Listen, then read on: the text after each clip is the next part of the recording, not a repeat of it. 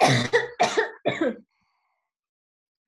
à tous, bienvenue dans le Magic Talk le podcast qui met de la magie dans la vie de vos chevaux. Aujourd'hui, avec Maud, on va vous parler de l'emphysème, l'asthme des chevaux. Bonjour Maud.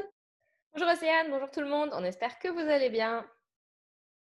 Maud, est-ce que tu veux bien déjà nous faire des petits rappels anatomiques sur notamment les poumons et également euh, ce qu'est l'asthme et donc ce qu'on appelle, ce qu'on appelait anciennement l'emphysème et qui maintenant on appelle asthme du cheval? Oui, donc le cheval, quand il respire, déjà, il respire par ses naseaux. Il n'est pas capable de respirer par la bouche. Donc l'air, elle rentre par les naseaux, elle passe le larynx, elle descend dans la trachée et elle va ensuite dans les poumons où on a les alvéoles. Euh, ça lui permet de respirer, de vivre, d'apporter de l'oxygène à son, à son corps, à ses muscles quand il travaille. Ensuite, euh, le cheval, peut avoir plusieurs pathologies respiratoires, donc il peut avoir des, virus, des bactéries, etc. Et il y a l'asthme qui est le plus connu. Il peut aussi avoir des irritations de la trachée qui vont le faire tousser. Donc tout ça, on va vous en parler. Et l'asthme peut être divisé en plusieurs catégories. Il y a de l'asthme légère, modéré ou sévère qui va impacter votre cheval euh, sur plusieurs plans différents. Et c'est de ça dont on va vous parler aujourd'hui. Est-ce que tu as des chiffres à nous donner par rapport aux, fréquences d'asthme qu'on peut trouver euh, euh, en termes de combien de chevaux seraient susceptibles d'avoir de, l'asthme sévère, modéré? Est-ce que tu aurais ce genre de données? Oui, alors déjà, il faut savoir que l'asthme euh, sévère touche en particulier les chevaux de 7 ans et plus. C'est rare qu'un cheval ait de l'asthme sévère avant ça. en général, l'asthme, ça touche les chevaux qui sont dans des endroits poussiéreux ou qui ont du foin poussiéreux. Et l'asthme sévère touche entre 14 et 17% des chevaux euh, qui vivent dans des pays avec des climats euh, tempérés et froids. Ça peut toucher 68 à 77% des chevaux de loisirs. Donc ça, c'est quand même énorme. Ça, c'est pour de l'asthme modéré. Et ça peut toucher jusqu'à 80% et plus des chevaux de course. Donc l'asthme, c'est quand même pas, c'est pas rien. Ça touche énormément de, monde, beaucoup de population et plus qu'on pourrait le croire. Et alors, qu'est-ce que l'asthme en réalité? C'est l'asthme, c'est une inflammation euh, de la trachée et surtout des poumons. Euh, qui va avoir un impact sur la respiration du cheval et qui va surtout euh, être problématique lors de l'expiration. L'asthme, ça peut aussi euh, ensuite créer des pneumonies. En général, quand il y a de l'asthme, il y a une inflammation et on trouve aussi des bactéries dans les poumons. Ça arrive très fréquemment et ça peut, sur le long terme, si l'asthme, on ne s'en occupe pas comme il faut, qu'on ne le traite pas, qu'on ne met pas ce qu'il faut en place pour la prévenir, ça peut surtout avoir de graves répercussions parce que ça peut nécroser les alvéoles. Donc, c'est-à-dire qu'il y a une partie des poumons, les petites cellules des poumons, là où l'échange d'oxygène se fait, qui va se nécroser, donc qui va mourir. Et du coup, elles ne pourront plus être utilisées pour l'échange d'oxygène. Merci pour ces infos. Est-ce que tu pourrais nous dire les signes qui nous permettraient de reconnaître le cheval est asthmatique Ouais, alors ça c'est très très compliqué parce que malheureusement l'asthme ça passe très souvent inaperçu. Euh, il y a eu plusieurs études qui ont été faites dessus. Donc par exemple, il y a une étude qui a pris des chevaux asthmatiques sévères et ils ont demandé à des vétérinaires d'écouter, euh, d'ausculter en fait euh, les poumons pour voir si les vétérinaires étaient capables de voir si les chevaux avaient de l'asthme ou pas. Et euh, dans cette étude, il y a seulement 50% des chevaux qui ont été détectés avec de l'asthme euh, lors de l'auscultation, alors qu'en endoscopie, 100% des chevaux avaient de l'asthme sévère. Donc ça, c'est lié du fait que le cheval, il a une cavité, euh, une cavité pulmonaire avec les côtes, les muscles qui est très très épaisse et que du coup, malheureusement, à l'auscultation, on n'entend pas toujours les sifflements, les petits craquements qui prouvent que le cheval a de l'asthme. Donc 50%, c'est quand même énorme. Donc, ça veut dire, si vous avez un doute, le plus simple à faire, c'est un lavage euh, broncho-alvéolaire ou une, une endoscopie. C'est vraiment ça qui va prouver que, euh, que le cheval a de l'asthme. En français, broncho-alvéolaire. Merci bien. Il nous a passé un petit peu d'anglais dedans, on est pas mal. c'est pour voir si merci. ça marche. Eh bien, écoute, merci pour cette infos. Euh, est-ce qu'on a des petites choses qu'on peut euh, remarquer un petit peu au quotidien qui peuvent nous mettre la puce à l'oreille, qui a effectivement euh, la piste de l'emphysème slash l'asthme à creuser? En effet, donc un cheval, il peut tousser, il peut avoir des écoulements nasaux, des jetages, il peut il peut aussi être, mettre plus longtemps à récupérer après le travail ou au contraire mettre plus de temps à s'échauffer. Et il peut tout simplement avoir une baisse de performance parce qu'il peut ne pas tousser, mais avoir un peu plus de soucis à respirer. Et du coup, ça va impacter ses performances sportives, notamment pour les chevaux de course, d'endurance ou même de CSO ou de complet. On leur demande vraiment de respirer intensément. Merci pour ces infos. Donc, vous l'aurez compris, si vous avez un petit doute, il faut directement voir avec votre vétérinaire qui pourra lui-même euh, faire les pratiques nécessaires pour regarder s'il y a euh, asthme ou pas. Donc, Maude, maintenant, est-ce que tu peux nous parler des causes éventuelles euh, qui pourraient déclencher de l'asthme chez les chevaux? Oui, alors on en a déjà parlé dans le podcast long format. Si vous ne l'avez pas encore écouté, d'ailleurs, vous devriez y aller parce qu'on donne plein d'infos hyper intéressantes. et du coup, on sait que par exemple, une mauvaise ventilation dans l'écurie, ça empire l'asthme chez les chevaux. La poussière, ça empire l'asthme chez les chevaux. Un foin de mauvaise qualité avec des moisissures, ça empire aussi l'asthme. pareil pour la litière, de la paille par exemple, c'est plus poussiéreux que d'autres litières et ça va aussi euh, créer et empirer l'asthme. Donc déjà, avoir une hygiène irréprochable dans l'écurie avec une bonne aération et pas de poussière, c'est la base pour améliorer l'asthme.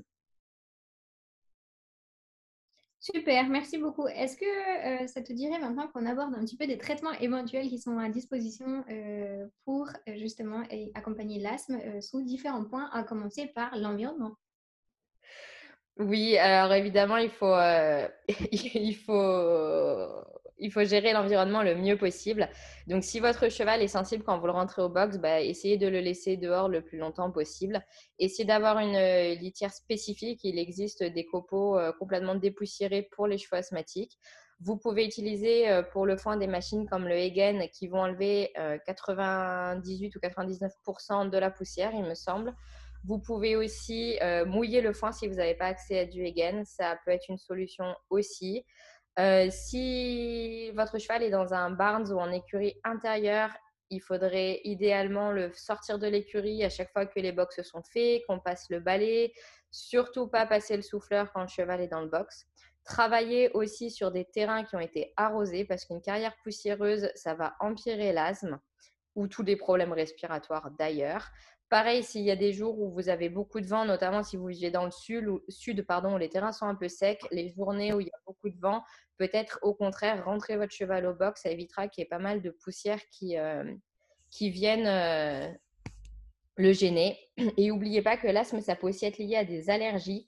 Donc, il faut détecter les allergènes qui créent l'asthme chez votre cheval pour pouvoir les réduire le plus possible.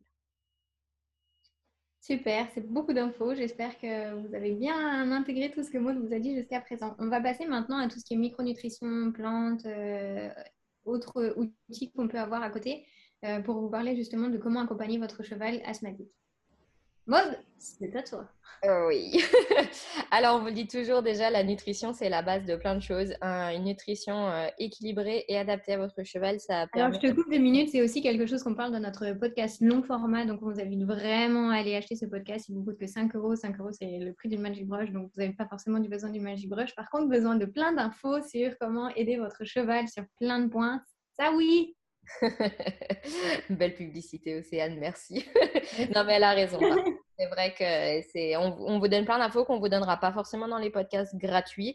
C'est le but du podcast long format, c'est de vous faire réfléchir sur plein, plein de points pour améliorer la santé euh, de votre cheval euh, au quotidien. C'est quelque chose qu'on ne peut pas faire sur les, sur les gratuits, étant donné qu'on a un format qui est trop court pour qu'on vous donne autant d'infos. Donc, euh, c'est pour ça qu'on a fait aussi les longs formats et qui sont à ce tarif-là. Je te laisse reprendre. oui. Du coup, au niveau de la micronutrition, donc une alimentation équilibrée adaptée, c'est hyper important pour votre cheval. Il y a beaucoup de choses euh, qu'on peut amener dans la nutrition qui va permettre de prévenir l'asthme et surtout de réduire l'asthme et de mettre le cheval dans le confort. Donc, on a déjà les oméga 3, on vous en parle souvent. Les oméga 3, euh, les plus efficaces, c'est les oméga 3 de source euh, marine donc l'huile de poisson qui n'est pas forcément agréable pour votre cheval. Mais vous pouvez aussi apporter des oméga 3 végétaux comme ceux qui sont présents dans l'huile de lin ou les graines de lin qui vont quand même avoir un effet anti-inflammatoire et qui du coup vont permettre à votre cheval de respirer mieux. On a aussi la vitamine E qui joue beaucoup sur la santé pulmonaire. C'est très très important qu'un cheval ait assez de vitamine E, sachant qu'il y a énormément de chevaux qui sont carencés. Parce que la vitamine E, on en trouve dans l'herbe, mais beaucoup de chevaux n'ont pas accès à l'herbe et surtout là, en période hivernale, c'est encore plus compliqué. Et dans les nourritures, dans la nourriture qu'on trouve, euh, qu'on achète dans le, dans le commerce, c'est souvent la vitamine E synthétique qui rajoute et il la rajoute en moindre quantité, donc elle est très mal assimilée et la quantité ne suffit pas pour, euh, pour, euh, pour subvenir aux besoins du cheval. Donc, on a les oméga 3, la vitamine E, et après, évidemment, il faut tout un équilibre entre chaque vitamine et minéraux. Le cuivre et le zinc aussi jouent un, gros effet sur la santé pulmonaire. Et on a la vitamine C, qui est un antioxydant très, très important qui va jouer sur la santé pulmonaire et surtout la santé de la trachée. Il y a une étude qui a prouvé qu'un cheval qui toussait par irritation de la trachée et inflammation de la trachée, rien qu'en lui donnant de la vitamine C, ça a enlevé complètement l'irritation et l'inflammation. Donc parfois, il ne faut pas aller chercher bien loin, il suffit juste d'apporter des vitamines et des minéraux à votre cheval. Et ça, c'est pas faute de le répéter. et en termes de plantes, euh, il y a quand même pas mal de choses euh, qui sont normalement préconisées pour ça, mais on en a parlé dans le podcast leur format encore une fois.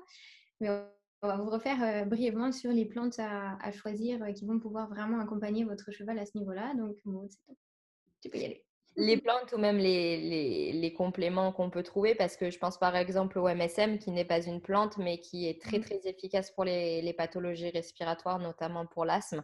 C'est un anti-inflammatoire et ça permet vraiment au cheval de respirer mieux. Alors quand il est donné en conjonction avec les vitamines, minéraux et oméga 3, ça fonctionne encore mieux. Mais déjà du MSM euh, seul, ça peut aider, notamment si l'asthme est créé à un problème euh, allergique parce que le MSM euh, permet aussi une désensibilisation. Ensuite, on a euh, le desmodium qui est un bronchiodilateur, même si malheureusement il n'y a pas d'études chez le cheval, ça peut éventuellement être utilisé. Et au niveau des plantes, euh, Océane, qu'est-ce que tu rajouterais de plus? Il y a pas mal de plantes qui, fonctionnent. Il y a tout ce qui est teint, tout ça c'est sûr que ça aide pas mal. Mais moi, personnellement, je préfère choisir un bon équilibre au niveau des vitamines et des minéraux et seulement après mettre des plantes, euh, notamment pour ce genre de problème. Surtout que les plantes euh, n'ont pas été testées chez, les chevaux et par exemple le thym, etc., c'est censé améliorer la respiration, mais c'est surtout quand le problème est créé par une bactérie ou par un virus. Donc après, l'asthme, c'est quand même très très spécifique, c'est plus une inflammation, donc c'est vrai qu'il faut plus miser sur euh, des, des plantes aux vertus anti-inflammatoires ou bronchodilatatrices. Euh, après, on a aussi bah, tout ce qui est traitement euh, chimique. Voilà. Mmh. malheureusement, quand vous avez un cheval asthmatique, euh, il faut y passer, vous n'avez pas le choix. Donc, il y a la cortisone, les anti-inflammatoires et les nébulisations qui sont pas, sont pas très pratiques et il faut y aller en général, il faut en faire deux, deux fois par jour minimum, voire plus. Donc, c'est très compliqué à gérer pour vous en tant que propriétaire ou aussi pour euh, bah, l'écurie qui a un cheval asthmatique. Donc, si on Il peut. Faut bien se faire aider euh, avec son vétérinaire pour euh, choisir les nébulisations aussi avec, avec l'appareil. C'est pas à faire en se disant on va acheter l'appareil et puis on va se mettre à faire des nébulisations. Quoi. Oui, tout à fait. C'est... Puis bon, en plus, l'appareil, ça coûte assez cher. Enfin, il faut vraiment, dans tous les cas, si vous avez un cheval asthmatique, il ne faut pas euh, vous dire bah, je vais lui donner tel ou tel complément et puis basta. Non, non. Il faut absolument qu'il soit suivi par un vétérinaire et que vous suiviez l'évolution de, l'asthme. Comme on vous a dit au début du podcast, il y a beaucoup de chevaux qui ont de l'asthme qui ne sont pas décelés parce qu'ils ne toussent pas ou qui n'ont aucun jetage. Et même à l'auscultation, ils peuvent paraître normaux alors qu'en réalité, ils ont de l'asthme. Donc, euh, c'est un peu comme les ulcères gastriques. La seule façon d'être sûr qu'il y a de l'asthme, c'est de faire une endoscopie. Pour les ulcères, c'est de faire une gastroscopie. C'est pareil, il faut vraiment aller voir à l'intérieur ce qui se, ce qui s'y passe. Et voilà, on va vous parler maintenant aussi des supports que vous pouvez avoir en termes de thérapie alternative, comme par exemple le massage ou euh, tout ce qui est soins énergétiques. Ça va amener aussi euh, pas mal de soulagement à ce niveau-là. Ça va aider. Euh, en tout cas, je vais parler sur ma partie énergétique et tu nous parleras du massage. Euh, c'est vrai que euh, en termes d'énergétique, on va, on va pouvoir rapporter de la fluidité dans, dans, le système énergétique du cheval. Et ça, ça va aider le corps à, soutenir euh, l'ensemble du bien-être du cheval plutôt que de... Bon, c'est sûr qu'on ne va pas intervenir sur la pathologie en elle-même. Par contre, c'est vrai qu'on va aider le cheval à être mieux dans son corps et à être plus équilibré dans sa tête. Et du coup, ça va quand même fortement l'aider à côté. En effet. parler de massage Ouais, massage. Après, il y a d'autres, il y a d'autres techniques, le shiatsu. C'est pareil, les Mm. ostéos, c'est hyper important pour l'emphysème parce que le cheval, il va compenser, il peut se bloquer euh, euh, des, des côtes. Alors, euh, quand on dit bloquer, c'est les côtes qui vont venir se mettre en dysfonction, qui peuvent gêner la, la respiration, le sternum aussi, le diaphragme, tout ça, c'est tout ce que nous, professionnels, à côté, on peut, on, peut traiter, enfin pas traiter, mais on peut aider votre cheval euh, grâce à des massages ou de l'ostéo. En massage, c'est pareil le fait de masser certains muscles, certaines parties, notamment d'utiliser la G5, euh, ça permet d'évacuer les, mucus. La G5 a été créée à la base, par exemple, pour euh, évacuer les mucus chez les nouveau-nés. Et c'est encore une technique qui est utilisée quand on a un nouveau-né qui a des problèmes pulmonaires et qui a, par exemple, une pneumonie et qui peut pas, ou des bronchites et qui n'arrive pas à expulser les, le mucus. Donc euh, voilà, ça c'est des choses que vous pouvez faire. Vous pouvez demander à des pros d'intervenir aussi sur vos chevaux pour les mettre dans le confort. Et sachant qu'un massage, c'est pareil, les chevaux qui ont de l'asthme, qu'on appelait avant emphysème, ils ont cette ligne emphysémateuse qu'on voit. Ça sont des contractures musculaires, des tensions qui leur font mal à force de forcer sur la respiration et de tousser. Donc on peut venir relâcher aussi toute la cavité abdominale, le dos et, les, les pectoraux. Donc voilà, ça, ça peut être précieuse pour vos chevaux. Bah, c'est la fin de notre podcast du jour. Merci beaucoup pour toutes les infos que tu nous as données, Maude. Euh, en résumé, euh, c'est pas parce que vous ne voyez pas qu'il n'y a rien. C'est pas la première fois qu'on vous le dit. Alors du coup, investiguez bien et soyez bien attentifs à ce que vous voyez. Et si vous avez un doute, n'hésitez pas à appeler votre vétérinaire qui saura vous guider sur la marche à suivre. Bonne journée à tous. Merci à tous et à bientôt.